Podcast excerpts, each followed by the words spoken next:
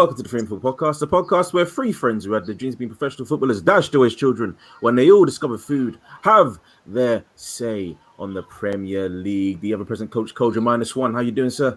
that minus one annoys me. but it's true, I can't even lie. Yeah, I'm good, man. I'm good, man. How you doing? I'm not too shabby, not too shabby. We are joined by a star-studded cast, and we thank you for joining us. Uh, Daniel, how you doing, sir? Yeah, I'm doing great. I'm doing great. Look, if you had this yesterday, I don't think I would have come on, but I've had a, I've had, I've had a chance to sleep, to sleep on this weekend's result, and yeah, I'm doing well. oh, Yannicka, how you doing? Yeah, I'm good. yeah, yeah, I, yeah, I'm good. yeah, she's so chill. It's like she's ex- she expects this, you know. That's crazy. Imagine that, eh? Uh, Double D, how you doing, sir? Oh god, like oh god, uh, guys, I don't I don't know why I've agreed to this, one. hopefully, this is going to be some form of therapy for me. But um, like Pappy, I've slept on it, and I actually feel worse than I did yesterday. I'm not going to lie, but um, such is life. Such is life. We are professionals here, so we'll get it the done. show must go on. The show yeah, must go we'll, on. We'll, we'll, get it done. We'll get it done, man. so let's get to the matches. Obviously, we shall start with Manchester City four Liverpool one. A really, really unexpected victory. I think Yannicka expressed it best when she tweeted. What, what, would you tweet yesterday? We, we finally won at Anfield, which yeah. is just she, she's so gash. She doesn't even want to speak. Just wants to smile. That's a joke. Joe, so gash she misspelled her tweet. oh no, you know, and then I hate stuff like that. I would have deleted it, but I thought, nah, uh, let's start with you then. Obviously, I feel like yeah. yeah, like I said before, sweet, sweet vindication because a lot of people uh, ruling Manchester City out the title race very early on, yeah. uh, even out of the top four race as well. I'm, I'm, I'd say yeah. I'm, I was one of the people that that thought that they would struggle to get top four. You were always there. You always back back to Pep Guardiola, your your boy. So how does it feel to finally get the victory at Anfield? Um, you know what? I was not expecting it. I thought we'd draw. Um, to be honest, I was very surprised that we won at Anfield. Obviously, it's nice because it's been 84 years. Not sorry, not 84 years. Um, I'm rubbish. The first time we've, we've scored four goals there in 84 years. But the last time we won was 2003 with Anelka. So it's a long oh, wow. time ago. Like I remember it briefly, but it was a long time ago. So yeah, we needed to win there. I thought this was our best chance of winning there, just simply because Liverpool's squad are not as strong as they have been. Um, they did play quite a strong squad though, like con- the strongest that they could play at the moment. So it wasn't too bad. Um, but yeah, I expected a draw to be honest. And you know what I will say, because I'm not here to like slate other people's teams and. What I will say is that the score didn't reflect the game. Liverpool weren't that bad. At parts, they were dominating. At parts, City were dominating. Um, so it's not quite a 4 1. Like, we didn't go there and play them off the park. We didn't do that. We went there. I think City did well in terms of we didn't try and push for a goal and then concede on a counter. We we played a little bit defensively in the beginning, which is what we needed to do. And then, you know, when obviously when an opportunity came our way, we did take it, apart from the penalty. But apart from that, you know, um, but City and penalties, that's another story. So why do City like missing penalties against Liverpool? Mahrez, De Bruyne. Oh no, it's not Liverpool. It's everyone. We've missed, we've missed three pens this season. Like we miss pens against anyone. Trust me. Like we don't have a penalty taker. I was saying Gundogan needs to be on pens, and then even he missed. So I just don't even know who to suggest. Apart from Ederson, I don't think we have another option. So I don't know what's going to happen next time we get a pen. But for me, just give a goal kick. You know, just, just a waste of our time. So yeah, I think I think City played well. Uh, I wouldn't say we were bad or anything like that, but I don't think we've had better performances this season where we haven't won 4 1. So I think Alisson, obviously, um, was to blame for two of the goals. And I think once, I think maybe if that doesn't happen, it maybe is 1 1. Who knows? We might have nicked the winner at the end. They might have nicked the winner at the end. I'm not so sure. But yeah, it was good from City. Like they, as much as Alisson did make mistakes, City were in the right place at the right time.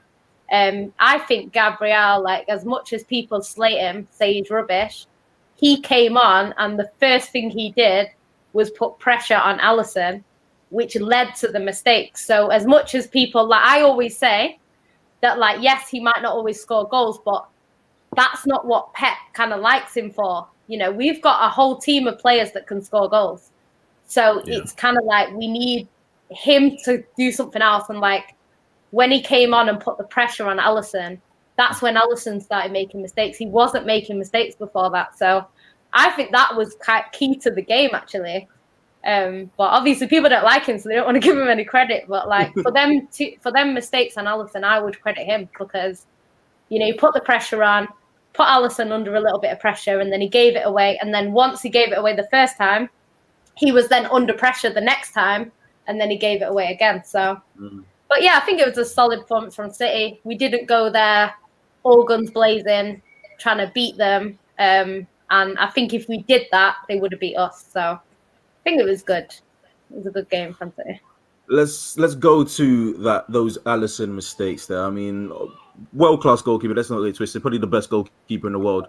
But that being said, those mistakes were were both ho- just horrendous. He's so out of character. But then again, this was the guy that made the mistake. Um, who's the game against? Where he said, "I'm not, I'm, I'm not going to change change what I do." It was like a few years ago.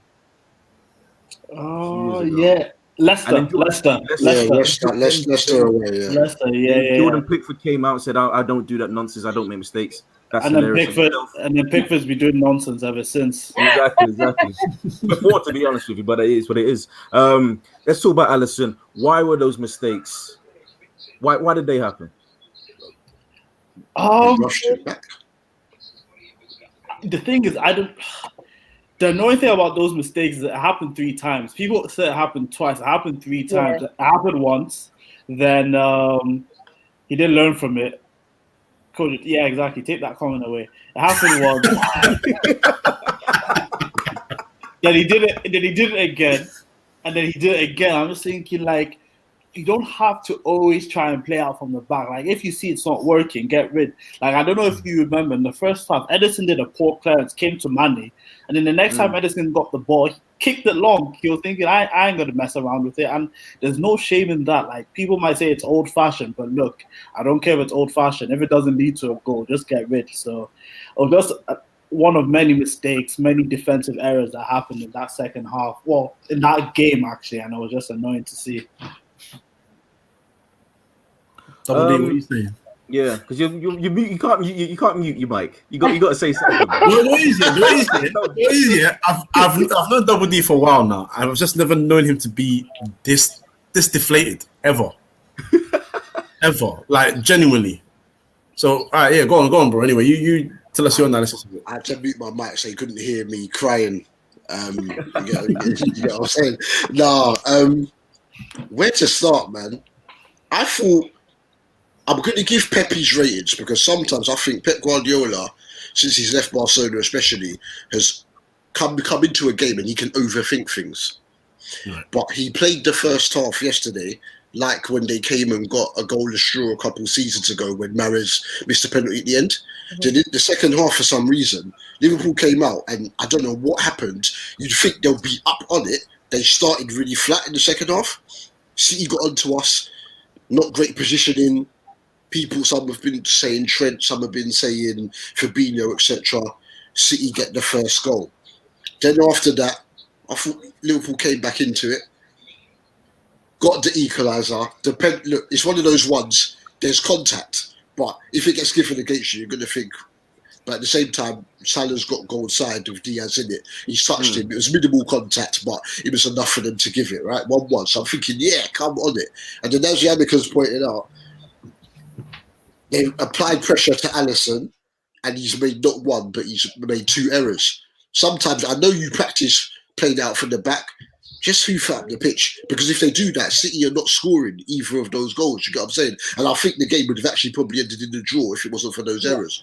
But at the same time, you have to if especially if you're going to win the league. Anytime a team makes a mistake, you need to be as clinical as you can because you can only beat what's in front of you.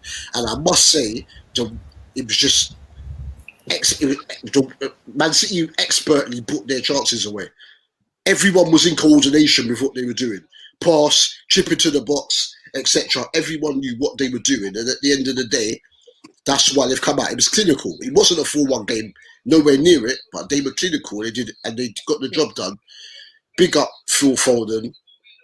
Um, I'm a big fan. I'm a big fan of his. He's got critics for whatever reason. I don't know what it is. A big fan of his. I used um, to be. I'm not a big fan anymore after what he did to us yesterday.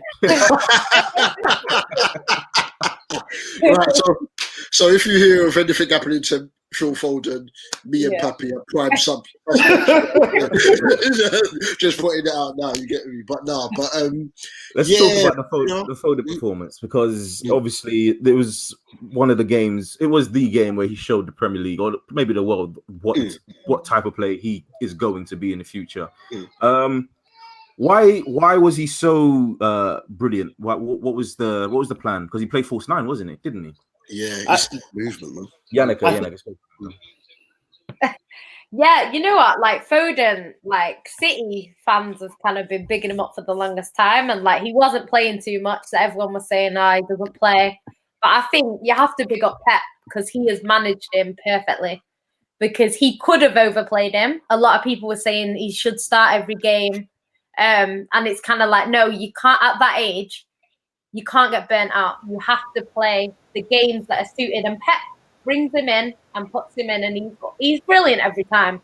Like this season, I've not seen him play badly at all. Like every time he comes in, he's good. He scores or he assists. Like he's he's just on fire. And like it's amazing that he's 20 because he doesn't look younger than anyone else on the pitch. Like he really doesn't. And you know, I'm so happy like for him because he's a City fan as well. You know, he was a ball boy when we were like winning the league. Like it's crazy that he's sort of now playing um, in our first team, and he's just looked so good. And Pep made a comment when he came saying Foden's the best player I've ever seen, and I thought he was joking. Like you know when he says things, Pep. But I don't know if he was being honest. Obviously, he did work with Messi, so he's unlikely to be the best player he's ever seen. But like the, his ability is unreal. And I was reading something about him the other day, and it was actually saying that from when he was a child, like when he was in the under eights at Man City, he was playing with the older kids because he was too good. And mm. when he was playing with the older kids, he was the best kid on the pitch. So like he was he was way ahead of his time. And like they were saying, um, the city coaches that train with him were basically saying that sorry, man, he cracked me up. Um, yeah, they were he says that I changed every show to the Man City show. We're talking about So yeah, like so, you know, he they were saying that they knew he was going to be a star from when he was little, and you know, people say could he do it without City? He does it for England. So mm. I, I know he's not been in the men's team, but when he has, I think he's got two goals in three games or something daft like that. So yeah, he he is a brilliant player, and obviously he what makes it even better is he turns up in the big games. Like he's scoring goals against Chelsea, Tottenham. You know, these are the teams that he scores against Liverpool. So it's not even like you can say he's stat pads against stat pads against, you know, lower teams and all that. Like he's just he's just unreal. I can't I can't praise him enough really. Hmm. But yeah, I'll shut up. I mean, it's, it's uh, I think wasn't there a recent interview where he said he doesn't see himself playing for any team bar City. Yeah, yeah. So you got him essentially for the for the rest of his career, which is always a plus. Um, coach, it's mm. been a sensible talk about Manchester City. It's been a sensible talk about Liverpool. Now that we want some crud from the Manchester United fans, so let's, let's, let's, let's, get the crud, please. Bring bring it, bring it, bring it. Now you know what? I'll, I'll come. I'll try and come correct, but bring a little bit of crud inside it as well. I think I always say that every team a slapping is due once a season or twice a season happens happens to every team. We got our slapping this season already. Um, and Liverpool got their slapping at Villa, and this is another one that's come by in terms of like top two rivals. I don't think anyone. We know that City can score goals against Liverpool, but we didn't think they'll go to Anfield and hit them for four, regardless of the defensive frailties at the back. Uh, bearing in mind they benched Jesus, so they didn't have a striker. Mm. Um, Foden was not in his natural position on the pitch. He was like a sort of like another ish kind of striker. So um, sometimes I think what that, that, what happens is when you and it's not these two. Um, well, Dan, actually, Daniel, I've given Daniel a bit of crud, but it's not these two per se. But Daniel knows I'm going with this. When it's football fans in general, isn't it? And every club has its, its fans that go over the top and talk a lot of rubbish. But you have to be careful when you're rating your team so highly because when you when you set your level so high as fans, other fans are going to look to your team to do certain things, even if they believe that they can't do so. And when City went to Liverpool and hit them for four, everyone was on Liverpool's case. They're, they're, they're, the worst champions in Premier League history and all that kind of stuff. That kind of banter runs on them. Obviously, on Uzma's channel, I came with big crud. I said I was going to do crud or common sense, and I chose the side of crud, didn't it? So I went and just chose drop right on them. But if I'm being honest, oh, that wasn't on that channel. but no, they um no no, it happens, man. It happens. But they just have to be careful. Listen, they've they've hit insane heights in the last two or three years. They've won a Champions League, they've won a Premier League, so they've done their thing. But there comes a time where you have to now look and say, okay, certain players are not reaching their level. What's the rebuild? What's this? What's that? Liverpool have a lot to think about from now to the end of the season. The season, are they going to be champions? I don't think so. I think it's City's now, for now anyway. If they continue this form, then no one's touching them. But if Liverpool are going to do something, they need to think properly over the next couple of months. Jurgen Klopp needs to calm himself the hell down because he's arguing with every journalist out here, and quite frankly, he's starting to. It looks like he's starting to not lose the plot, but he's starting to lose the thing that made him kind of special in terms of going in and galvanizing the Liverpool side. He needs to calm, he needs to relax, he needs to get his team playing football again the way they can needs to figure out what to do with Thiago because Thiago is a wonderful player, but right now something's not clicking there in terms of the whole team picture of him there. Maybe they need one centre back to come in because Fabinho in that midfield is deadly missed, as, as is um, Henderson. So there's just a lot to think about. Um, as for City, I said it last, I said it last week. How pissed off I am that they got Ruben Dias at the back, and it annoys me that they've got Foden. Foden is Foden is supreme, man. The boy is supreme. That's the best way for me to describe him. He's supreme. And the scary thing is, that's not even his lowest level. Or he's sorry, his, his height. You know, yeah. he's still got more levels to climb. It's scary to think of, his potential. You know even crazier? This guy's a like ten or number eight, and he's batting it up on the wing. It makes no exactly. sense. It makes no exactly. sense. I'm thinking, what's going on? Exactly. So you can't. So when when we hear about players saying I'm playing out of position and blah blah, I don't hear it because this is a young guy who is ripping up the league, no problem, and showing and double D, you know, certain men with agendas on Foden are being. That's what I was just about to say. Say it louder. A certain person can't hear you. You know I mean? yeah, because he not hear you his his further agenda just needs to die now. It's done. It's, it's done. It was pathetic from the start. All agendas, all agendas that Arsenal, all listen, all agendas that Arsenal fans build build build up here hey, is relax, to make them get.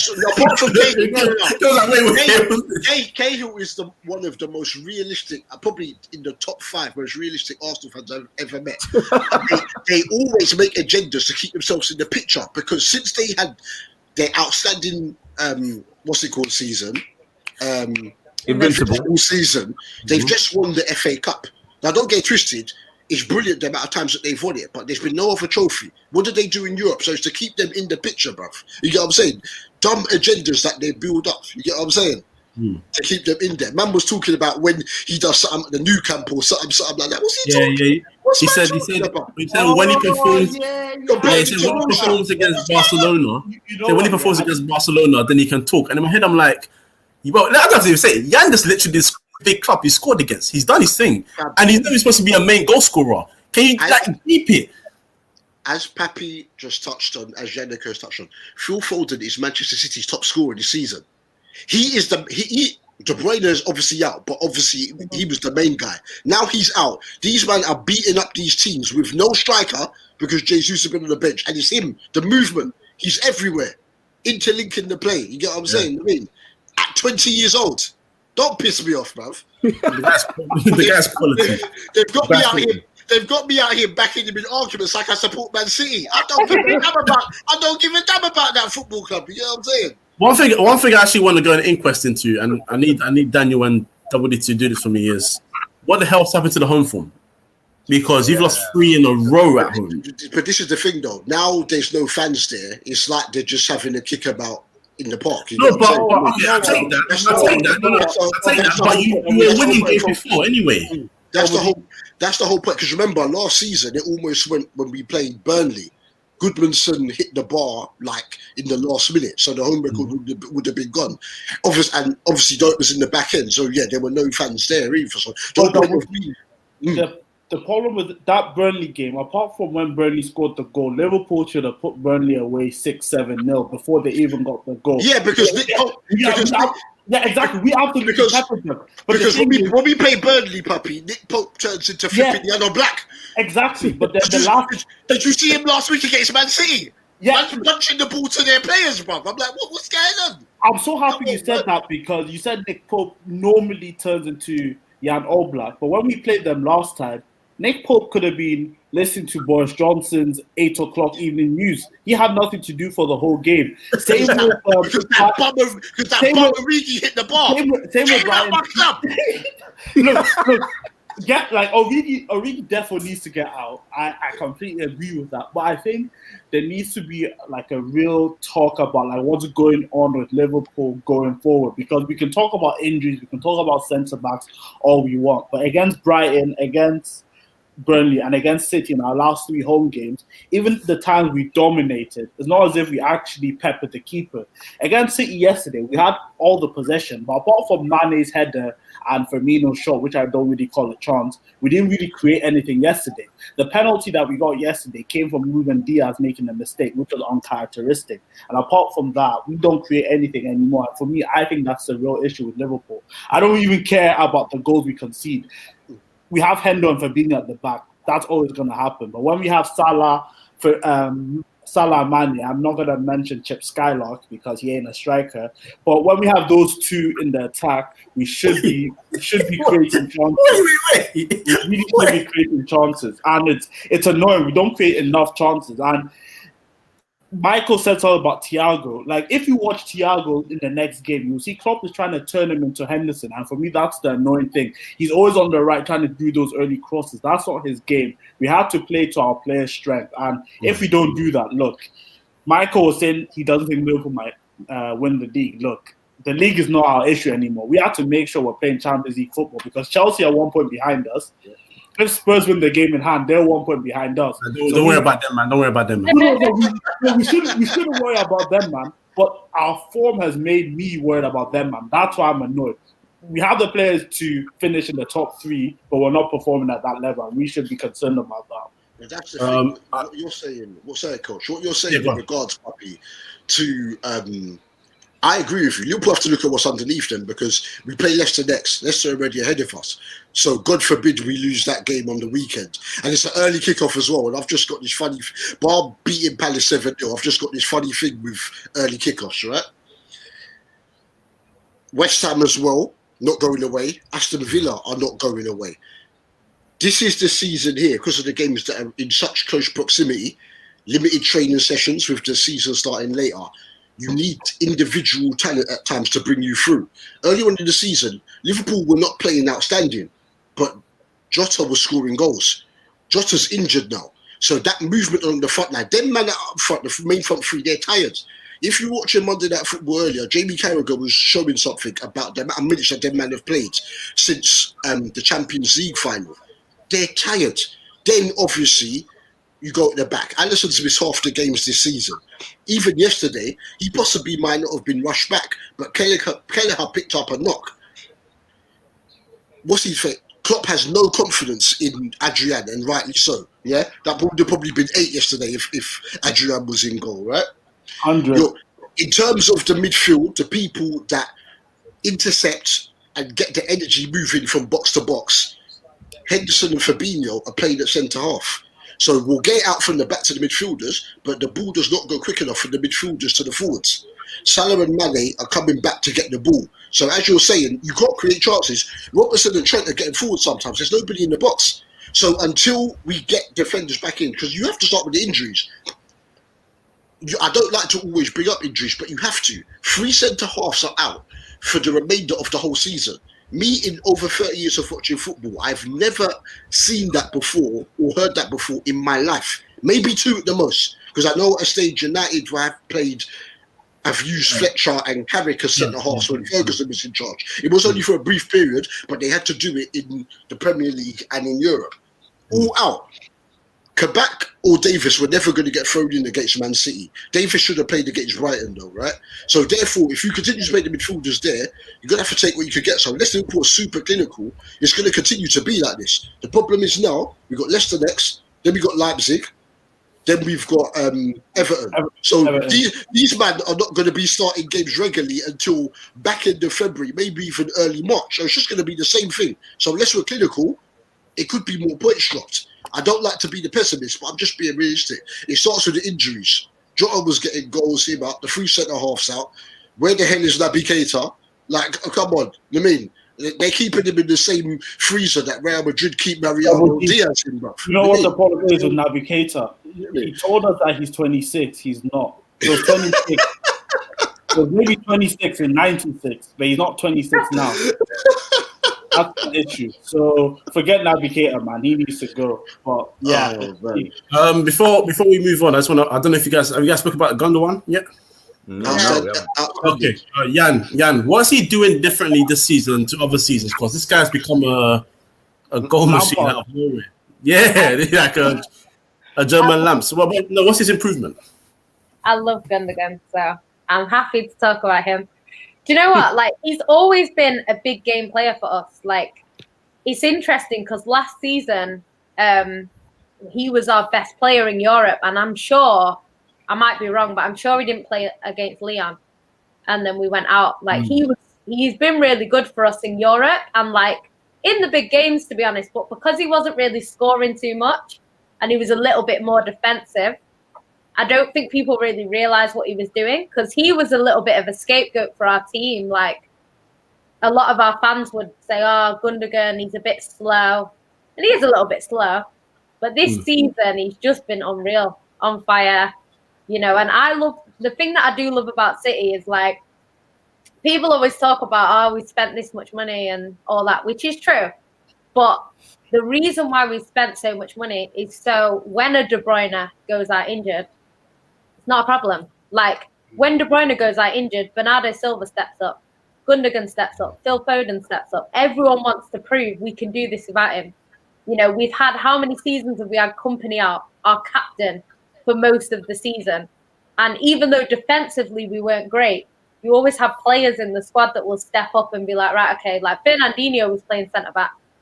And, you know, obviously that's not his position, but he was doing okay. So, you know, we've had, we haven't got a left back. So we've kind of got Zinchenko as a midfielder playing left back. Before that, we had Delph playing left back. So it's kind of like, that's what I like about Man City, where we can kind of um, survive without these players. And I think Gundogan this season in particular has just stepped up. He's scoring goals, he's assisting goals, he's in the right place at the right time, he's fighting for balls. Like, I just can't big him up enough. Obviously, he got player of the month in January, which is nice because I don't think think John Stones was in for it as well. Which John Stones is another one who's been unreal, and he's actually got a personal goal difference this month of plus one because he's conceded two and scored three.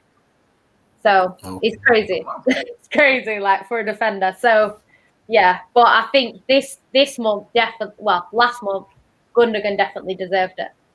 But yeah, it's just it's this squad. Like I thought City would win the league. Like I said this at the start of the season when we were doing previews. I was like, I'd expect City if they sign a centre back to win the league.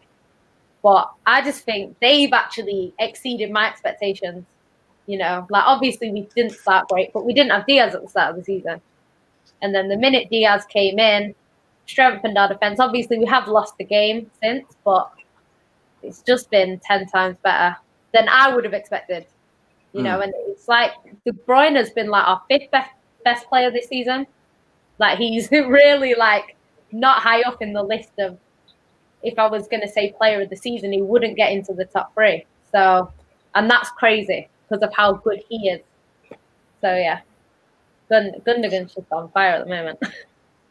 Gundogan indeed. I feel like we need to move on unless you yeah. guys want to say one last thing about Liverpool, which I feel like you you said you've had everything on you. Have you released everything? Has it been cathartic? I could do this all day. You don't want to come back to me, mate. it's, it's, therapy, therapy. Same, same. I've been doing this ever since it was one four. Literally, people have just been messaging me. People I haven't talked to for years. Hey, Daniel, how you doing? By the way, how's Liverpool? Piss oh, it, it, it, always it always happens, isn't it? It always happens. Well, you, you know, I do want to say one thing. Um, and like this is talking to me because I was one of those Liverpool fans. This season and yesterday's result brought us all the way back down to earth. Um, mm. A lot of fans were putting Liverpool amongst the great teams, and we should have never done that because yes, I can understand why we were gas. I saw a stat: um, best defense or most clean sheets in the season. The Liverpool 18-19 team were there. Then we went to go and win the league. What what people don't realize is just because we won the league doesn't mean we should kick on from there. You saw what happened with City after three years. They had a slight drop off last year. This is us after three, four years. So this drop off, if we had realistic expectations at the start of the season, should have been expected. Not this bad, but a drop off. But since we were so gassed, that's why I was deflated. And for future preferences, I'm never gonna say we're gonna win the treble. I'm never gonna say we're gonna. I'm, I'm gonna keep quiet. And if but, it happens, it happens, isn't it? but, but, at the same time, Dan, again, no one was expecting these injuries. I don't of like course, to I don't like to draw back to it, but no, because believe me, look, last season Man City lost nine games. And Bar Dias, who did they buy? So if everybody's fit next season, will be challenging for the title again. You get what I'm saying? Look at this prick saying COVID. yo, yo, double D, double D, loudly. I'm not going to miss my word. I told coach if anyone tests me today, I know, I know, I know. I told you. I'm in a bad mood. I'm doing this to help you out. You get what I'm saying, bro? Your team is 10th and they've lost 10 games. This argument ain't for you, bro. it's not for you, bro. Anyway, go to, go to the next one. Go to the next okay, okay, cool, cool, cool. Let's go, let's go, let's go, let's go. I feel like that's a, that's a, perfect segue to talk about Arsenal losing 1 0 to Aston Villa. Yep, let's go, let's go. let's go to that one. Um, Ollie Watkins with a goal in the first two minutes of the game pretty much ends Arsenal's dreams of, of getting any kind of result there. And then there are multiple talking points about the game. Um, let's go to obviously first the major mistake from Cedric. Coach, why is he playing or attempting to play a one-two in front of his own box? Ronald's doing rondos, bro. um, you know what? Uh, this is again, like I like to, I like to say, this is heritage, man. Remember the days of Koscielny playing cross balls and then assisting the other team to go score goals. This is not new. Um, these are things that I sometimes I, I want to get onto the coaching and say, yeah, what's happening with the defense? Well, you cannot coach a player not having the common sense to not play a ball back that poorly as well towards Gabriel and expect Gabriel to get that first. Bertrand killed Gabriel after that with ease. Um, always say that a player shouldn't be left in the box by himself, like Watkins, but when you concede the ball in such a dangerous area from your own defense, you're only going to be in trouble. Um, and after that, you just couldn't recover. It's that simple. Um, we can talk about we can we'll get to the VAR decisions soon, but all in all, Arsenal again are just not convincing.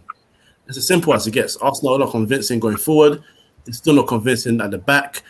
We thought, even me, I thought that the signing of Partey would add a little something to the midfield, but still it's not working. Yes, he's been injured quite a bit as well, but dead though. Yeah, exactly. He hasn't yeah. been good enough.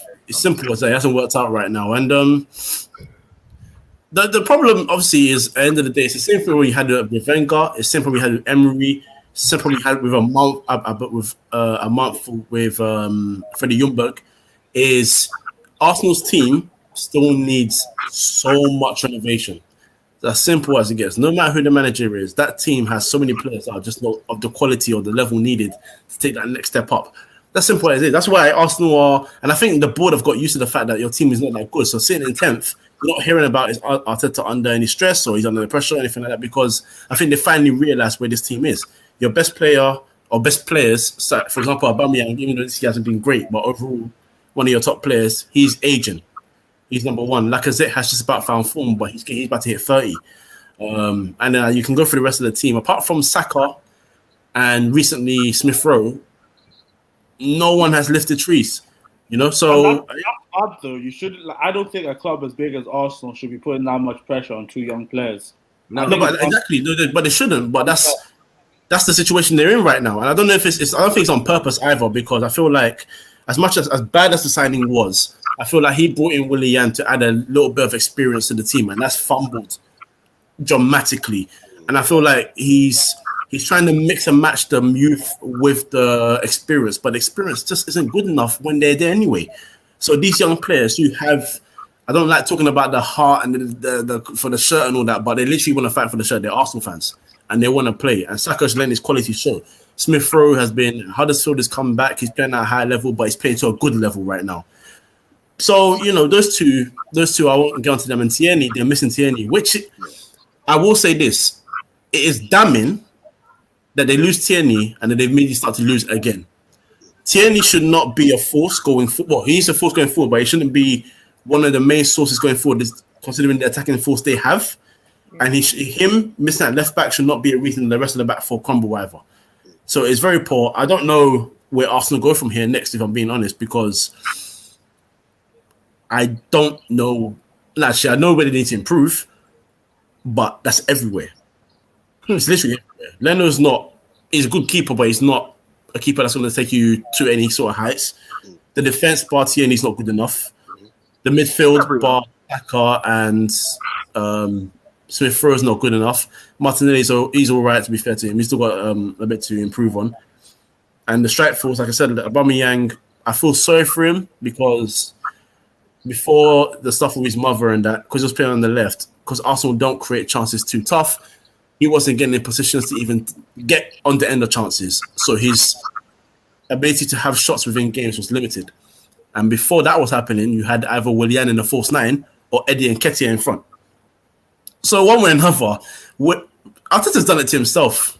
Honestly, Arteta's done it to himself. I know he's a young guy, it's his first job, but he's done it to himself. He's not good enough. And Jan said it earlier in the season.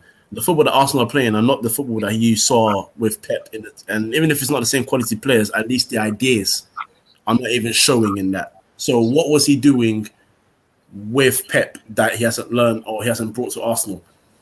I don't know. I know Kel's not, con- not convinced by Arteta anyway, but no, not at all. But um, let's go to others.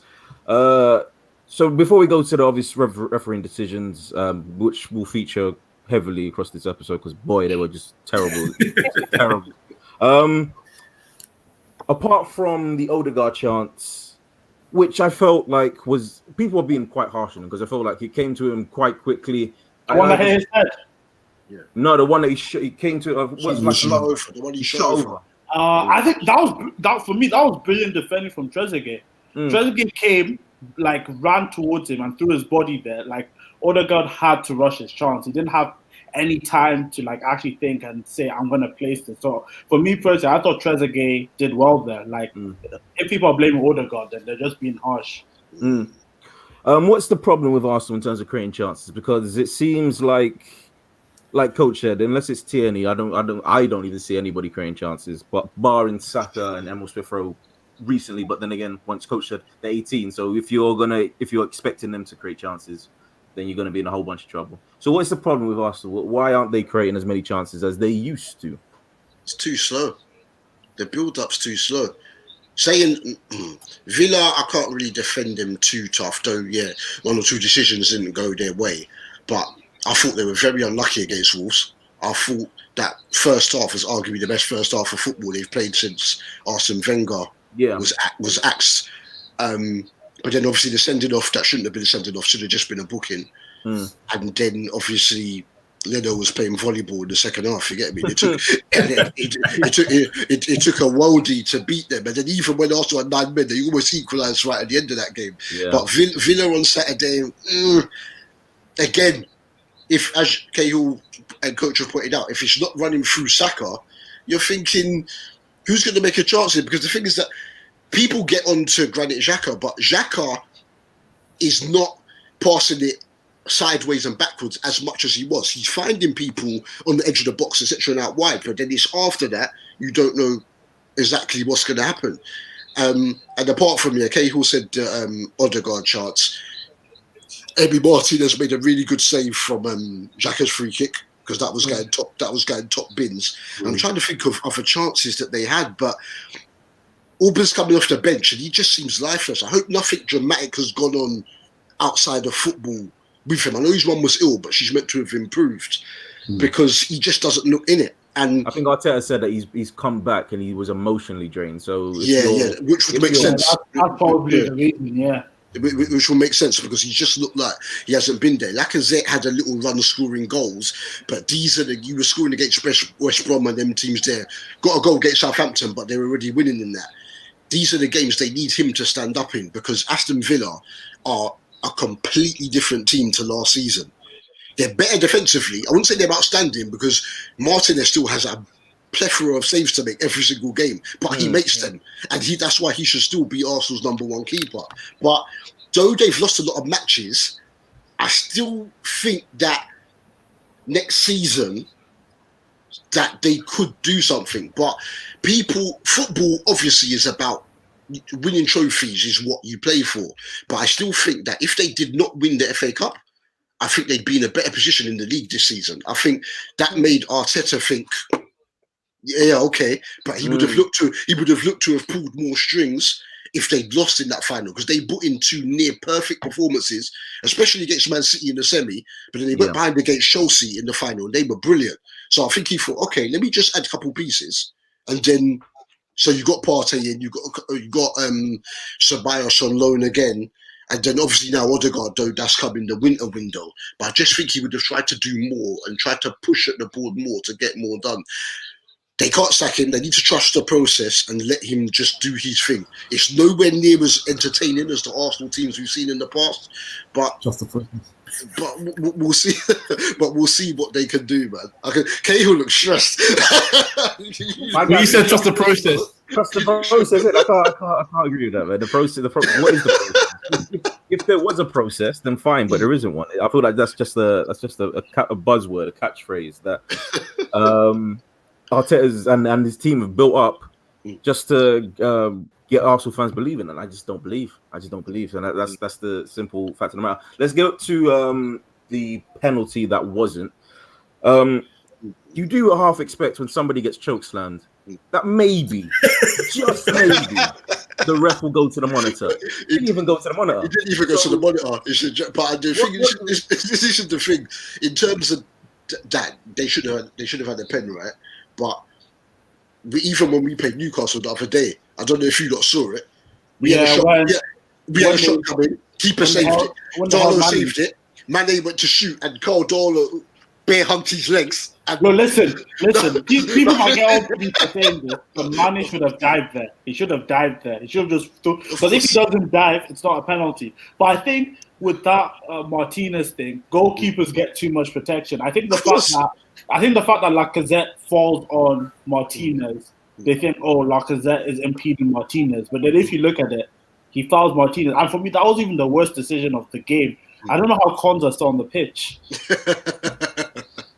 because it, it- it's one of those ones because it's so far away from the goal. You think, yeah, but then when you look at other decisions like that, they've sent the man off, so you're sitting there. And then if that happens, it's a totally different game. It's not. It's You just need Arsenal to. score. I mean, You need to read into the context of the situation. Is the player Mm. capable of getting to the box before the defender catches up to him? Mm, mm, The answer is yes. Saka is rapid. Mm. So in terms of that being a goal scoring opportunity, that's one hundred percent a goal scoring opportunity. So he needed to go off, but. Referees, man, I, I don't, I don't, I don't know when we haven't spoken about how bad referees are, but they're just terrible. if, if it didn't go to VAR to have a look, it's more understandable. But they had a look and they still thought, okay, not like look at the pace that Saka has because I, we, again, Pappy, we know all about this. When City won the league in eighteen nineteen, we had a pivotal game against Leicester. Harry Maguire hauls down Sadio Mane, doesn't get sent off, and then Maguire gets their equaliser. So you, you get what I'm saying? And even Man City fans that I know have come and told me that if it wasn't for that game, because they just lost to Newcastle, they said we might not have won the league. So yeah, but these referees are just. I don't agree with them getting deference and what. There's no consistency. They don't even know the rules. Who knows? Yeah, And yeah. what's crazy, those two decisions weren't even the worst decisions that Saturday. I don't know how was it Mike Dean sent off Soucek? Soucek, Like, Yeah. At least, at least, it's, at least it's been overturned, but yeah, it's ridiculous. It's absolutely- But even going back to last week, the David Luiz situation, I mean, you guys said it should have been a booking. I don't even know if it should have been a penalty. He didn't touch him. nah, it's a pen, it's a pen. He didn't. Nah, he touched him. He touched him. He touched It's him. definitely a pen, but it's not a red card. It's definitely not a red card. No, no, KO, KO. He definitely touched him because they slowed it down and did, you use a magnifying glass. Yeah. Like it's one, of those, it's one of those touches. It's one of those touches. Yeah. Hey, hey, the ga- game's gone. The game's gone. The game, game's gone. Game's gone. They probably used Magnifier a gone. magnifier. I think it was on BT. It was for me. It's definitely a red card. No, definitely a penalty, but it's not a red card. Not Um, red card. Jan, now we're now we're talking about penalty decisions. Jan, has there been any um, VAR shocking decisions against City this season? Because I know there's been one for us. I know there's for for Arsenal. I, I'm not, not sure about Liverpool, but wait, what's City? There always is. Do you know what? To be honest, half of the things we see, they don't even check VAR. Um, what they did Mm. do um, in that game against West Brom was the thing is right. I don't. The concept of VAR makes sense. Like I liked it when they first mentioned VAR. I was like, yeah, okay, they're gonna have someone when the referee makes a mistake or he doesn't see it or something like that. Because say like you run into the attack and then someone gets two footed tackled the other side of the pitch and it's behind the ref's head, Mm. like you can't see it. So I thought VAR is great because it'll show them on a screen. They can look at it, think, oh yeah, that's definitely a red card, send them off, blah blah blah, or yeah, that's definitely onside, or yeah, it's a pen or whatever. Like goal, ta- like goal line technology, it works. Do you know what I mean? So things like that, I thought great. But when it's come in now, what you've got is you've got a bunch of referees who are almost using it wrong, or they're using it to dictate what they want. So they'll there'll be a dodgy decision that they give. They'll go and look on VAR, but because they don't want to look stupid, they'd Mm. rather be wrong twice. Rather than saying, okay, I got that wrong, sorry, let me take back that red card. They don't want to look stupid. So they'll just double down on it and be like, oh yeah, I was right. It's a red. And it's like, yeah, but it's not a red though. You've just seen it. And I think it's just, it's almost getting used at the moment for match fixing. Like Yeah. some of them, that Southampton game, not the United one, the one before, like it's not even, it's not even one of them decisions that it's like, oh, it could have gone either way. You know, like I, I think that penalty for Salah yesterday, um, it was soft, but it's it's one of them where it gets given. So I wouldn't say it's not a pen. I thought it was quite soft, but it still is given as a pen. But if that was in a game where the referee didn't want to give the pen, they wouldn't give it. So it might be given against Liverpool, but then it won't be given next week for I don't know Burnley against Everton or whatever it is. Yeah. And it's just this is the thing. Like um, I think it was Double Day said, the consistency isn't there. If they're if they're saying okay, this is a handball, and every time you see a handball like that, it's given as handball. I don't mind. But when it's one week Liverpool do a handball and it's okay, and then we give a handball and it's ruled out, and then Man United do um, a handball and it's okay, and then Spurs and it's ruled out. It's like they need to just have the rules set in stone, and this is this. But I prefer it back in the day where the refs made mistakes, because then at least you can just say they made a mistake. But now it's just like it's it's ridiculous, and I think it's ruined the game because you can't really celebrate a goal anymore because you don't know whether VAR is going to turn around and say, "Oh yeah, it's not a goal."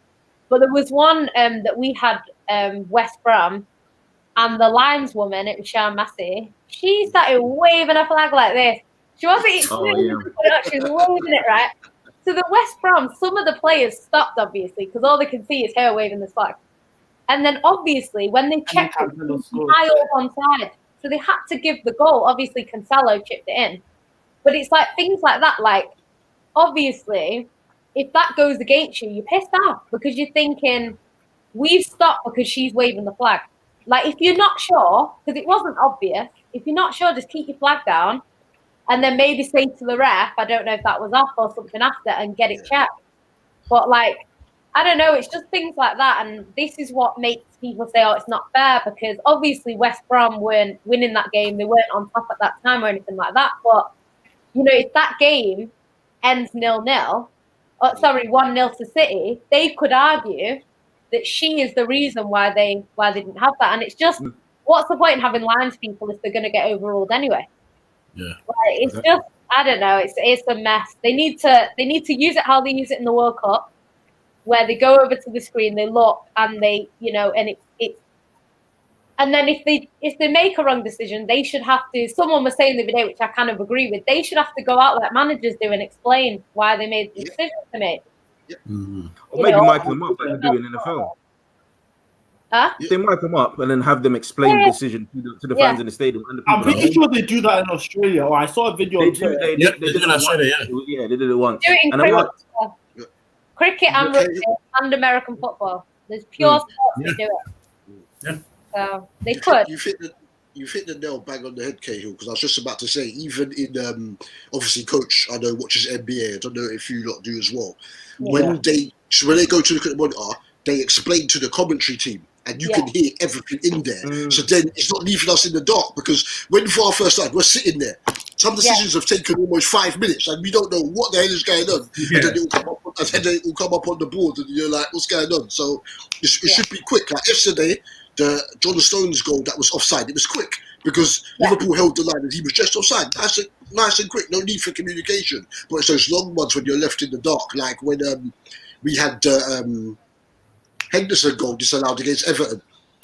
That Let's took almost five minutes. Let's change. That took wanna almost five minutes. That took For almost- an- that took for an five- offside that- for an offside that wasn't offside defense. Sadio Mane's hair was offside defense. But you know what? Let's not talk about this. That game, that game was the angriest I, I was more angry at that game than this. season. There's just, there's just so much dodgy. There's just so much dodgy decisions that are going on Yeah. for just numerous different teams. Aston Villa are still in the Premier League because of dodginess last season. bro, they should have been relegated. They should have been relegated. It's funny. Hypothetically, hypothetically, of course. That's insane. It's funny because they said goal line technology wasn't working, but they could have used VAR too. That's what I'm. Thank you, thank you. He said he's watching it go off, so the, the, the um, proximity sensors sensors weren't working on the goal line technology. So use VAR and then give the damn goal. Come on, man. It's just a joke. Like when you're having to get out a, a microscope, yeah, Mhm. for these things. uh, Sorry, not a microscope, a magnifying glass for these things. It's ridiculous. Some of these offsides that are being given are absolutely ridiculous. And do, Armpit, you know what it is? toe, hands.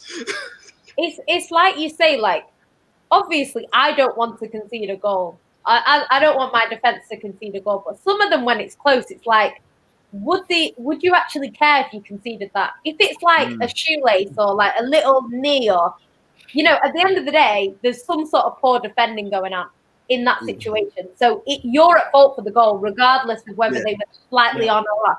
If it's marginal, just like I prefer them to just make the mistake and say it's, say it's onside when it's not, because that way you can enjoy football. It's even worse in the stadium because you have no idea what's going on, and they don't even tell you, and there's no video. So, like, I remember the worst one for us was obviously against Spurs in the Champions League. I had no clue. We celebrate because with me, I don't celebrate goals straight away because of VAR. So Yeah, I, I saw what happened, celebrated the goal. We're waiting. We don't hear anything. So we're like, yeah, we scored, we scored, right? yeah, yeah. Minute, VAR pops up on the screen about three minutes later. It was ages after, right? So everyone's like, what, what, what's VAR for? And then it's like, oh, no goal. But there was no video. They didn't communicate anything. So it's like, we didn't know what happened until I got home and I watched it. I didn't know what's happened because Mm. they'll just say like offside, but you don't know. And it looked on to me at the time, and it's just things like that. It's just it ruins the game basically. I feel like not, not get show, it if we get a few decisions a season go wrong against us or whatever. I just prefer that right now. I feel like not showing it in the stadiums makes no sense because if the decision goes against the home team, they're going to get rowdy anyway. Yeah. So it doesn't really matter. It just doesn't really matter. Just show the damn thing. We, I feel like we're gonna go one in circles with referees and, and VR. But um, let's get to Manchester United three, Everton three. Manchester United two goals up, uh, half time, and then Abdoulaye Doucouré, James Rodriguez, Scott McTominay then scores, and then on the ninety fifth minute, Dominic Calvert Lewin Big up, Yes. Ben. Big up, Ben. equalizer. Coach, Coach, coach, coach. you, coach, go. Go, go, Yeah. go coach, go. I'm, I'm just gonna sit back now. I should get some. oh, you, you got your stress out, so that's my therapy, yeah. I I like. should get, I, I should get, no, because you're Like- just straight, you're just straight to the point. You get me? Do you, do you know what it is here? I said this before to someone on this, literally this weekend. I said, you know what? It's got to the point where when these things happen, I'm not even annoyed anymore. I'm just like, oh, uh, well, well, what the hell did you expect to get from this team? The way it is here, my, I was very confused at this moment. 94th minute, I'm glad that people have pulled a picture up of it and all that kind of stuff. 94th minute, we were up 3 2, and there was four minutes at the time. And De Gea was about to take the free kick that we got. And I'm looking, I'm like, hold on, where are my defenders? Why are they all forward? We're not chasing the game. We don't need to score a last minute winner. You man can chill, you know. I make someone from defensive midfield take this, play it back, take some corner, lob the ball forward, let Rashford run, and then stay there. You don't need to do anything crazy. These man went for another goal, and then they concede a stupid free kick. And if I mention defenders, yeah, where do I even begin? Where do I even begin? You know? Let, us go. For, let's go for um. Let's go for El Cap- let's go for El Capitan because uh because uh uh it even warrant being actually called? there is there is yeah. You're, you're- you're so sad about this. You know, let me tell you what's so sad about this. Yeah? Forget about free midfield for just one second. Any podcast I've been with, I've been on with Yan, any show I've been on with Double D, including DD Footy Factory, any show I've been on with Daniel, including Footy Says, the one name that I have to always complain about for stupidity is Harry Maguire, the ferry, the sledgehammer head. Yeah, all the time. Bro, I, I'm always mentioning his name, and I'm just like, why won't you? Yes, give me a break. At this point, give me a break, man. Let me rest because he's run and he's played everyone on side. And you know what? Yeah, what's been crazy about it? Digne hadn't even swung his foot yet. The guy's still run, he's still running. So there's no need for you to make any movement whatsoever and play a whole line of people offside. And then people are complaining about De Gea, and I'm like, De Gea has never commanded a box in his whole time at Old Trafford. What did you think he was going to do there? He's never closed down a guy at his feet. He's never done it. The one time when he made a fantastic save against um, Hazard, he was going to him, then he stopped, and he's lucky Hazard took the early shot because otherwise Hazard would have destroyed him. Like these are not new things. So why are you getting mad? Why? Now, actually, I'm getting mad now. That's a bit hypocritical. But um, but like it's just it's rinse and repeat with this team. It's rinse and repeat over and over. I keep going around in circles with the same thing. And secondly, yes, you take a 2 0 lead, you, there's no reason why you should drop in that at all. And then within five minutes, the goals we conceded were poor. Very simple. Because James Rodriguez, a player of his quality, should not have acres in the box by himself to place his shot where he wants to. That's number one. Calvert Lewin should not be able to get a ball in a crowded box and have a one on one with the goalkeeper wake and finish with calm. That's unacceptable. It's just saying things over and over. Rashford again going forward, decision making. Lord have mercy on my soul. I love the man. He's doing wonderful things for the country. But if he doesn't sort his, sort his decision making on the pitch, I'm going to end this man. Yeah, it's very very frustrating watching him, and it annoys me because the other guy who United fans love is not doing his job either. You guys know what I'm talking about. You know the adulterer. So, um, 9 a.m. 9 a.m. So, so I like that. That's a good one. Why, did, why am I never thought of that one? Do you know how much I slandered? Do you know how much I slandered Martial on the show? And them man don't want to. Them man don't want to join in with me. Coach is one of the few Man United fans, yeah, that will c- cuss this guy. Yeah? Don't worry, bro. I got time for I got time for him, you know, because I I get you you you've been there with me. I've given the man chances, and you talk about you talk about a player that goes on the left, middle, left, middle, and like he says he wants to be a striker, he's not getting goals, Yeah. this, that, and the other.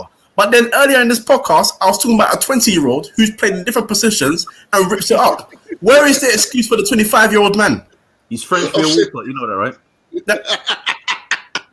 They're still talking about him like he's some youth, bruv. He's 24. Exactly. Same thing with, and this is and this is what I'm going to get to United fans for a bit because they did the same thing with um, Lingard. They've done the same. Thing, they're doing the same with Martial, and they're doing the same thing with Axel Tuanzebe. Because if you talk about Tuanzebe, you you He's talk about 23, bruv. He's 23 slash 24. You talk about Have you you, talk about United have you found that out recently? I thought he was a youth. this exactly. You would think he's 19 years old. He's not a kid. He hasn't been able to establish himself in the first team. I said this before, I say it time and time again. When you play for a big team, when you come through the ranks, if you are not going to make it by the age of 21, you have no place in that team. Lingard is an anomaly because he has so many loans and he only stayed there because Sax Ferguson told them that he's a late, he's a late bloomer. If Sax Ferguson did not stand up for him, he wouldn't have been at that club that long. That's the only reason he's been there. And God bless him, he's done well for United anyway, so I'm not mad at that. But that's an anomaly out of how many? You know what I'm saying? So when you play for a top team, if you're not making it about 21, you're not, you're not it for me. And that's as simple as it gets. Tuanzebe is not it. And I don't want, I don't want anyone to come and tell me, oh, yeah, against PSG, though, he had a wonderful game. And he, the, the team that's bottom of League One the team that's bottom of League One just put Marsh, um, Mbappe in their pocket and they beat PSG recently. So I don't want to hear any of that either. Yeah. So at the end of the day, that's what it is. And look, I know Jeremiah. I knew Jeremiah was going to come for me and say, "Leave my boy Martial alone." No, I will never leave him. Every yeah. this man. Jeremiah, I'm sorry. I remember we had a chat on uh, mm-hmm. our other show on Martial. I'm sorry. He might be your boy, but you just have to admit he needs to go. It's time. Let Martial FC die. You mean claim as if claim as if you weren't even part of it in the first place. Just deny all sort of knowledge about that that thing. That's what Bear Man are doing. And my team is up, uh, so I can't get onto them because their Man that were in Martial FC have all of a sudden made a transfer this January. But it is what it is. And finally, it, it's kind of scary for me that we kind of started looking a bit more poor when Pogba, the one that slated the most, came off the mm-hmm. pitch. Everton started to take a lot more control of the midfield. And yes, we did score a goal after against the runner play, but we are going to miss him a lot because the way he found form was very, very key to how we started to play. Um, you might yeah. miss him, but don't you think, like, when Pogba came off, I thought, mm. okay, cool. I don't know why I thought this was very naive. I thought, cool. You have a midfielder who's very good on the ball, who can keep things ticking. He's good under pressure, very technical. Donny van de Beek. Oh yeah, yeah, yeah. And then you bring on Fred. Like I was seeing on Twitter, people said Fred got his Brazilian passport off Snapchat, and I have to agree with that because he, he, is he does not play like a Brazilian. Not, that's what my do. That's Twitter, so I can't take credit for that one. I can't that's a violation. That's a violation. So, like, like I don't want to blame anything on Oli because, in my opinion, what I saw on was it Saturday? Saturday. What I saw was the players' fault. I thought you're two 0 up. Don't blow. Don't blow the game away. this is bro, this is this is where I do blame Oli a little bit because I will get the players are not. Some of the players are not good enough, and trust me, I was thinking about Arsenal's rebuilding job. Man United are nowhere close. I'm telling you right now, Man United are nowhere close. I was, I was hearing things about we've closed the gap between us and Liverpool. If Liverpool did not drop form the way they did, we wouldn't be talking about gap being close between Man United and Liverpool. Facts. But anyway, the thing about United is this: as much as we need to fix in that team, bear in mind this is not the first time that he's made these kind of subs and we still conceded. Southampton two-two. Don't forget that one. We were clear. We were comfortable. He brought on Fred and McTominay to defend, and they failed. McTominay is not a defensive midfielder. Fred is not a defensive midfielder. These guys at their uh, well, and one in the youth team and one at their former club did not play a defensive midfield role. So for them to now come in and be put in that position and expected to do that job doesn't make any logical sense. It's like you standing for Bino and saying, "Yo, go right wing." It's not logical. it's not logical. It's it's like it's like um, Pep going to Aguero saying, "Yeah, you know what? You are a fantastic striker. You score a lot of goals, but can you just play right wing for us?" And I mean, when I say right wing, I'm talking about right wing back. You know what I'm saying? Like it just doesn't make any logical sense I whatsoever. Put it past Pep there, to be honest. Like, he probably, he probably but no, this is this is the point. This is the point. Like he makes these crazy, he makes these weird decisions in times where you don't need it. And taking off, I think it was Rashford and Greenwood for Tuanzebe was illog- illogical because what, Everton were causing us a little bit of problems, but they were also worried about the counter. As soon as we brought a defensive player, Digne and the other one were just going again. They were going. They said we're going for your neck one more time. I think Ollie's thinking was to close off the game. The only issue is Tuanzebe is just not it. Bro, bro, close off what game? You haven't done it. You've done this substitution before. You haven't done it. So why do you think it's going to work again? you know what I'm saying? Why, why? It doesn't make sense. It's like it, there's no logic behind it. So for me personally, I'm look. I, I don't want to just blame him because trust me, I've got time for the players, but it's a collective. But United have a lot more work than they think they have to do. I don't want to hear, ah, yeah, we got Sancho and the team will be balanced and then we can do a thing.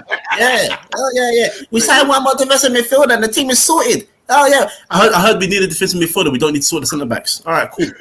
you play with your ferry at the back. Yeah. Enjoy your Thursday nights. I'm gonna be watching EastEnders. let me let me just check something though, because we've got a Man City fan in the house. Yeah. Yannicka, ah, do you think United have any chance of stopping you from winning the title?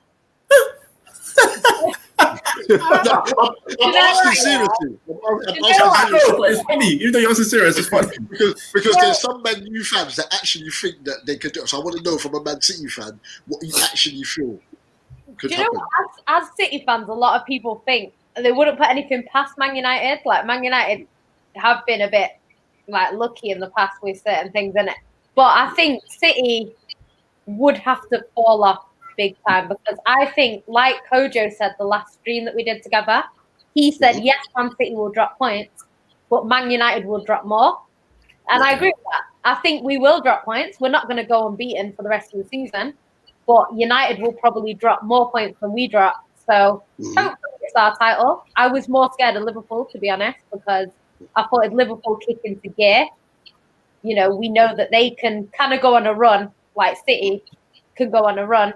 Um, Man United would have to go on a big run like City and win like 10 games back to back to back Yeah, to yeah. probably have a chance against us. Um, and I don't know whether they can do that because it seems to be at the moment, Man United take two steps two steps forward or one step forward and two steps back. So they Yeah, get two steps back, yeah. so they get somewhere and you think, oh my gosh, Man United have a chance. You know, like even coming into this week, we're away at Anfield. We never win at Anfield. I wasn't expecting to win at Anfield. So I'm thinking Man United are going to be closer. You know, we would have been on the same points and then they drop points to Everton. So Mhm. I'm not saying it's impossible because mathematically it is possible. I'm not going to rule them out straight away. And the same way I wouldn't say it's City's title. I think it's City's to lose because of the position we're in. But I think I just can't see Pep and Man City dropping more points than Man United and Ollie. I just can't. I can't see that right now. So unless I something changes, like we go and lose our next three games or something like that, then we can think about it. But I think as long as we're within five points of Man United, with sort of five games to go, I would I would expect City to do that. Um, just because we've won it under pressure. And this Man, even though Man United have won it under pressure, the current team that they have now haven't. And when they were under pressure in the Champions League, we saw what happened there. Do you know what I mean? When they were under pressure in the semi-finals, we saw what happened there. So I'd be very surprised if they came to a title race against City and came out on top. It's it's not impossible, but I would be I would be. I will I will say this, Jan, before we leave United. Um, does everyone here watch Family Guy? Yeah, Of course, Stewie of course. All right, cool. So you remember the episode when um, um, Peter went to the shop and he suddenly found Jesus. Um, Yeah. yeah. We if we are gonna go on the kind of run to stop City from winning the title, we're only gonna social to walk into a shop one day and just go, "Oh, Jesus Christ, and then just you know, you know, he can he can you morph his body into Harry Maguire to Maguire to sit at home for the next five months, and then suddenly Wow.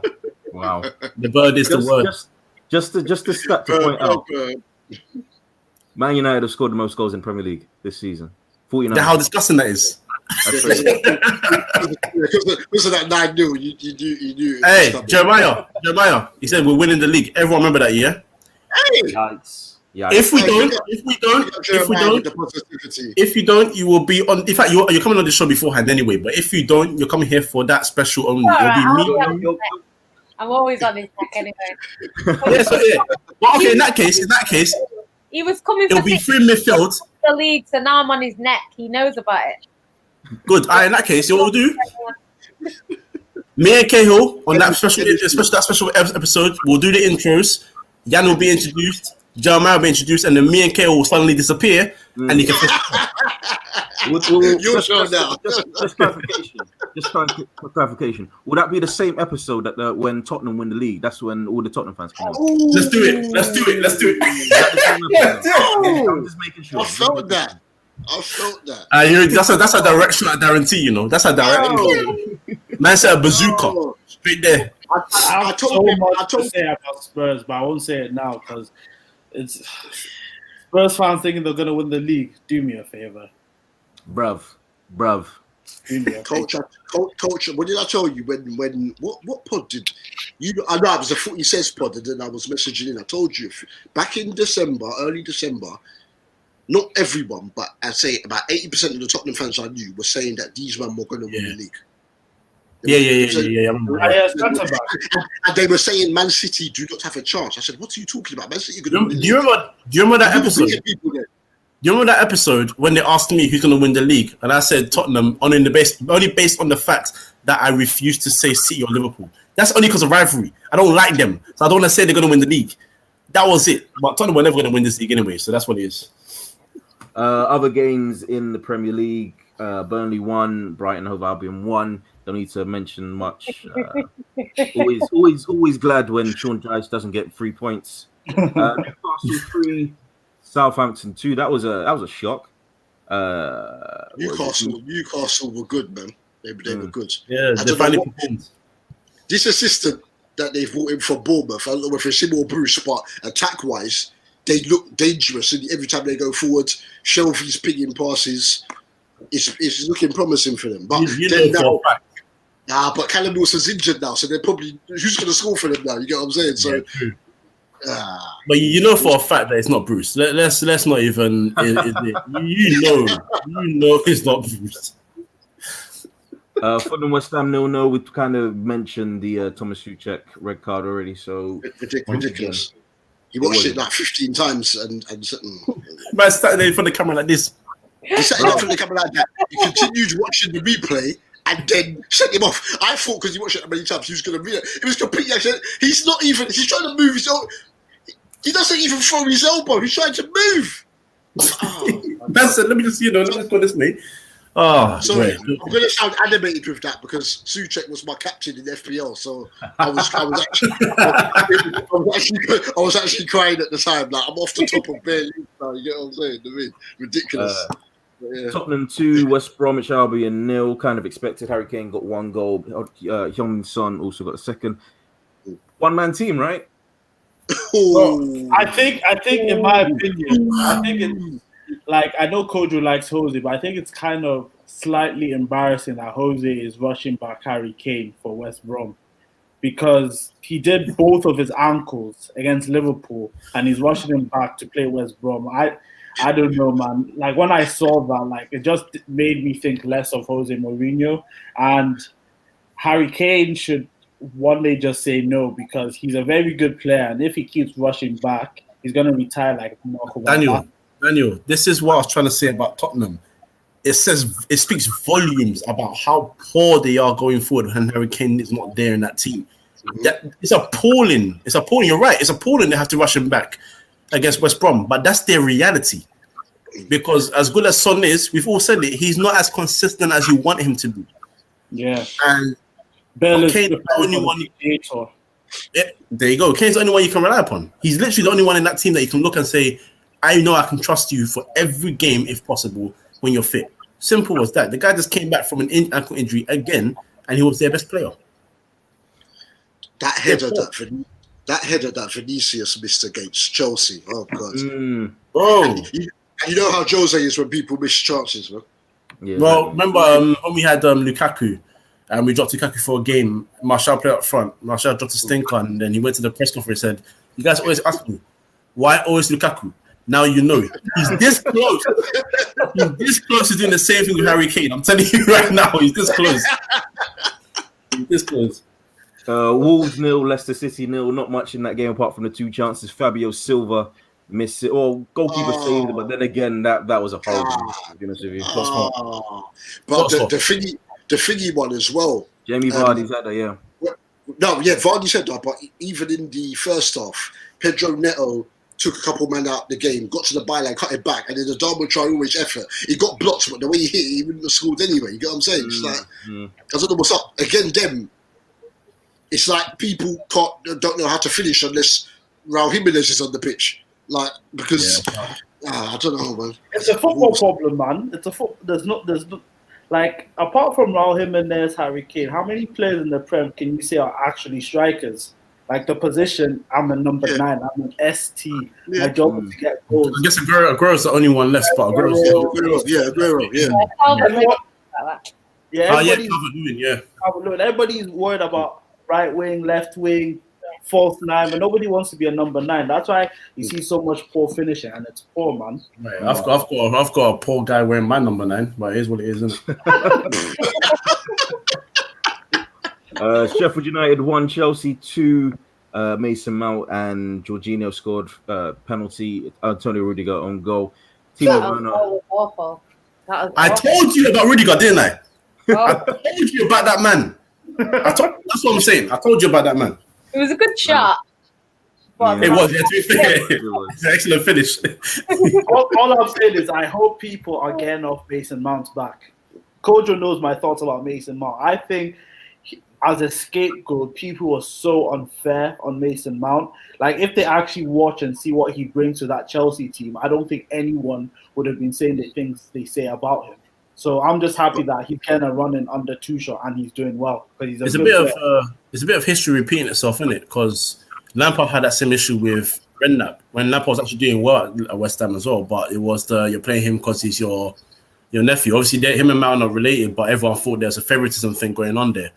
Um, I don't think coaching was ever about how talented Mason Mount is because Mason Mount is a player. Even I was watching him when, um, you, you know, me, me and you, we go off and watch these random games. When he was at Vitesse Arnhem on loan, he did very well there as well. So it wasn't talent wise, it was because you look at Chelsea are top heavy, right? They're, they're flipping Melinda Messenger out here, right?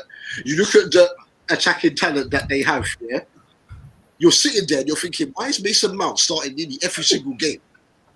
when we've got Ziyech when he was fit, Havertz, uh, all these people there, and Mount's always being played centrally where he wants to be played. Well, mainly he's had one or two games where he's filled in. But Havertz, when he's in the team, you could clearly see Lampard didn't want him because Havertz is an 8, a 10, or a false nine, and he's having to play wide left or right or as an inside forwards. And then people are getting onto him at 21 why he's not doing the job because he's not being used in his position. And he had Corona. I don't even know if his parents came over with, with the move. So they're thinking, how comes Mount is playing all the time? Don't get twisted, he's a good player. But I think it was just the case that whatever game Chelsea played, he seemed to be one of the first people on the team sheet. But yeah, he's doing well now. But Chelsea are doing the thing. That's what I'm saying again. Liverpool have to look at who's underneath them because Chelsea are putting together some wins now as well. You know what I mean, so yeah, it's going to be interesting. Timo Werner, another stinker, but it is what it is with that guy right there. Uh, Leeds to Crystal Palace nil. I don't think anybody watched that game today. Obviously, uh, I don't- I saw the goals. Good goals. That's why I've been putting it on mute because I've had it on in, in the background. oh, fair enough, fair enough.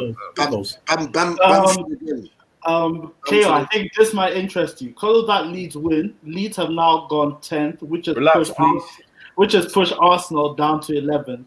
And Is Leeds, it- have a, Oh, and Leeds have a game in hand on Arsenal. Just thought I'd let you. oh, Let Oh, me see. Hold on, hold on. ouch. oh. Leeds have a game in hand. Villa have two. Southampton have a game in hand as well. Oh, God. So, also, if we could finish. We could end up 13th. Ouch. And it's Arsenal. Arsenal, you see.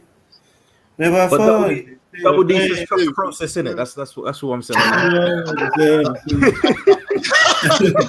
Okay, I'm trying to look. I get ripped. People tell me I'm biased against Man United, but especially Arsenal and Arsenal. I'm trying to come here. I'm trying to be balanced for y'all, and y'all from This is not the day to be balanced. It's our set up. Yeah. But who? But they said that they Um, wanted. They said they wanted a young coach in it. They said they didn't want Ancelotti because he's not built a team, even though he has. If anyone watches Italian football, the Parma team he had in the late nineties. So they, they went for Arteta. So you've got to stick with it. You've got, you've got Hey, you know what I just realized? Remember when Arteta was going to Arsenal? Yeah, Pep was sitting there saying, "Oh, he's he's a great coach and he will do wonderful with Arsenal." And well, he's a liar. He knew. That's why I clocked it. When he does that kind of speech, yeah, when he does that kind of. Jan knows what I'm talking about. I'm actually laughing at that. When he does that kind of speech and he smiles like that, you know he's lying. You know I've caught it. He did it yesterday when he was talking about Liverpool in the post match. He was like, "Yeah, world class player." Because then Oh, you're great team. But obviously, then it puts, more, it, more, it more emphasis on the fact you've just come to the ground and slapped them 4 1, didn't it? You just slapped It's the way he shakes. It's the way he shakes his head as well. He's like, "Oh, unbelievable, unbelievable, unbelievable." He does that all the time. And he did it. He did the same thing. Yeah, Anfield was angry. He was great job to the referees. Wonderful, fantastic. Man, I'm so happy. And they're like, what? So, they were like, I'm so happy. a bit annoying. And he was like, I'm so happy, believe me. Believe me, I'm so happy. And they like, like, it's funny. He's funny though. I love that. I actually I think, I think on, uh, on that note, we should wrap it up there. So, uh, Yannicka, where can they find you? Um, mainly on Sarcasm City TV podcast, so subscribe to them. Um, or find me on Twitter at Itchian City. Uh, Daniel, where can they find you? Um, on Twitter at Papilo017. Also find me on FS on Cut. But with the way Liverpool going, I might have to take a social media break. you, you, you will come to each FS Cup. You will come there. Eh? Uh, Double D, where can they find you? Turn your phone off, Pappy. You, you, you, you'll be good after. they, they can find me at I'm, I'm so happy. No, I'm playing, I'm playing, I'm playing. The- it's, it's on the screen at double D D U B U L D W E, and of course I'm part of the D and D Football Factory. We air on a Saturday morning at 10 a.m. on on Top FM 95.5 FM. If you're not in London, probably best to use the TuneIn app. But yeah, DD Footy Pod will be coming back soon, and hopefully me and Coach's European pod for Shoot the Defence will be coming back soon. Mm. So I'm, I'm, I'm, I'm, I'm everywhere apart from 24 hours after if Liverpool lose. And uh, Coach, where can they find us? Uh, yeah, right here on YouTube, of course, at Free Midfield Podcast, and then on Twitter at Free Midfield, of course, Spotify, SoundCloud, SoundCloud, SoundCloud, and Apple Podcasts, Free Midfield. Come check us out, so like, comment, subscribe, all of that.